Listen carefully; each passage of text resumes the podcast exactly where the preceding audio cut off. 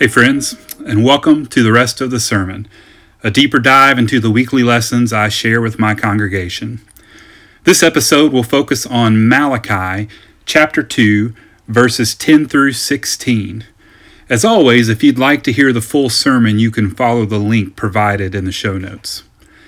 This particular sermon is focused on the idea of covenant keeping, so much so that God through Malachi, chastises the people of Israel, the people of Judah, for breaking the covenants, specifically the covenant of marriage, for divorcing haphazardly, perhaps, the wives of their youth and marrying outside of the religion.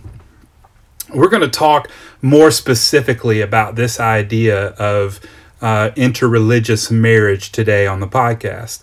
It's a pretty heavy topic. It's a big topic. To be honest, this entire sermon was a pretty heavy sermon. So we're not going to shy away from difficult conversations. Instead, we're going to seek to dig a little deeper. In doing so, we think about the word, the idea of covenant as it's presented in the Old Testament. Yahweh, God, the Creator, makes a covenant with His people, the people of Israel, the people that he chose that were selected. And the language in the Old Testament would suggest that those outside of Israel, outside of the chosen people, were considered to be heathens, living life dedicated to other gods, false gods, things of that nature. And so it became very important that the people of Israel continue to honor the covenant that God made with them. And one of the ways that they did that was through this covenant of marriage and marrying within the religion, marrying within those who had the same beliefs.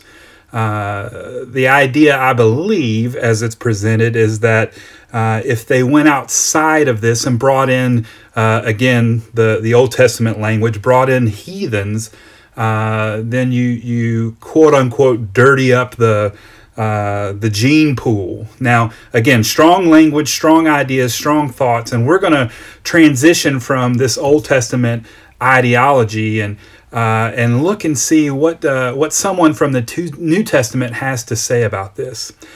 But before we do, I want to just make sure we are on the same page as to why this was such a big deal.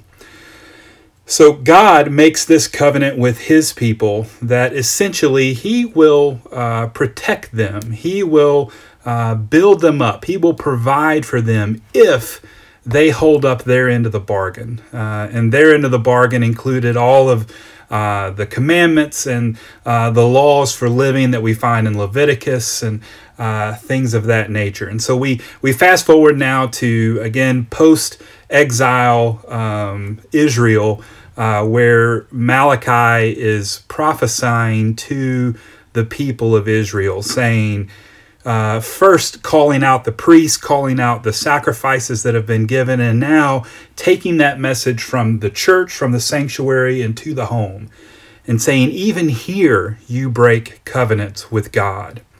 Now, we've talked about how Malachi makes these prophecies some 400 years or so before the birth of Christ. And we've also talked about, especially through sacrifice and things of that nature, how much changes after Christ. You know, the thought that the old covenant is fulfilled and we're given a new covenant. And so if that's the case, then what still stands? What do we have with this new covenant? What does God say about intermarriage between religions now? For this information, I'm going to be taking us to the words of Paul. We're going to be looking at Paul's first letter to the Corinthians and then Paul's second letter to the Corinthians for the basis of where we stand now. So first, we're going to look at 1 Corinthians chapter 7, verses 12 through 16. So if you'd like to follow along, again, that's 1 Corinthians chapter 7, verses 12 through 16. To the rest, I, not the Lord, that if any brother, or to the rest I say, I, not the Lord, that if any brother has a wife who is an unbeliever, and she consents to live with him, he should not divorce her. If any woman has a husband who is an unbeliever, and he consents to live with her, she should not divorce him. For the unbelieving husband is made holy because of his wife, and the unbelieving wife is made holy because of her husband. Otherwise, your children would be unclean. But as it is, they are holy. But if the unbelieving partner separates, let it be so. In such cases, the brother or sister is not enslaved. God has called you to peace. For how do you know, wife, whether you will save your husband? Or how do you know, husband, whether you will save your wife?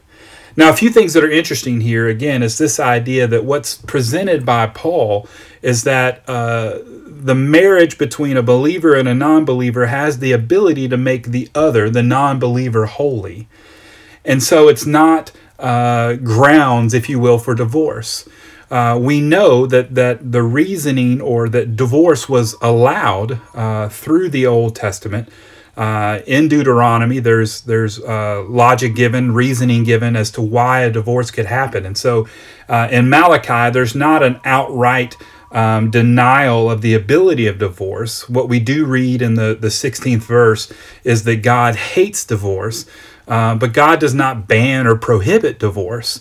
And so here in the first letter to the Corinthians, Paul is suggesting that if you are married outside of your religion, that union could provide for the holiness or could make holy the partner who is a non-believer. It's an interesting idea. However, I would warn you, don't get too married to this idea. Let's look at 2 Corinthians, same author, same audience, different letter, okay? 2 Corinthians chapter 6, verse 14. All right, are you ready for this? Here we go. Do not be unequally yoked with unbelievers. For what partnership has righteousness with lawlessness? Or what fellowship has light with darkness? In other words, here we have Paul saying, don't do that. Don't marry outside of the religion, because then you will be unequally yoked. And so it's the double message, right? I mean, we've got Paul in the first letter saying it's okay. And if you do this, you are providing holiness for your partner. And then in the second layer, saying, no, don't do this. It's not okay. You're unevenly yoked then. And so where are we left? What do you do? Where do you fall on this issue? Ultimately, I think the bigger question is, where does God fall on this issue, on this quandary, this question of, if you are married to someone who doesn't believe, what does that mean? What does that mean for them? What does that mean for you? What does that mean for your children? I mean, there's all these questions. I'm going to make a couple suggestions to you that I think they're not answers, and maybe do nothing more than add more questions to what we're considering today, but I do think that they're important. When we think about what does God believe, how does God feel about this, my first question would be, is where do we turn to find that out? Where do you turn to get that answer? And my hunch that most of you are saying is, well, we turn to the Bible. I mean, this is the word of the Lord, and this is where we find God's guidance to us. We turn to the life of Christ, who was the example of what it means to be a disciple, what it means to be a Christ follower. He had these disciples and taught them, and so we can look at the ways that he taught them. And so then my next question to you would be, so, okay, if you do that, what do you learn? What do you see?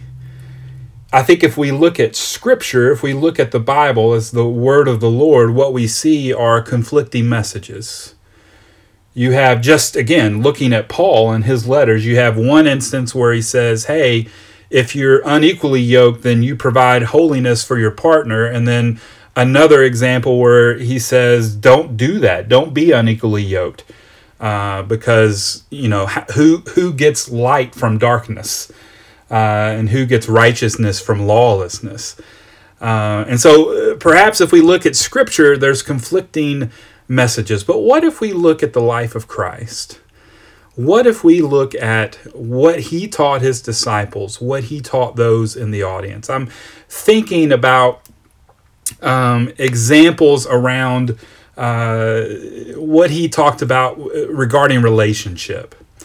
And I'm remembering a time when a woman, was drugged to him by a pack of men.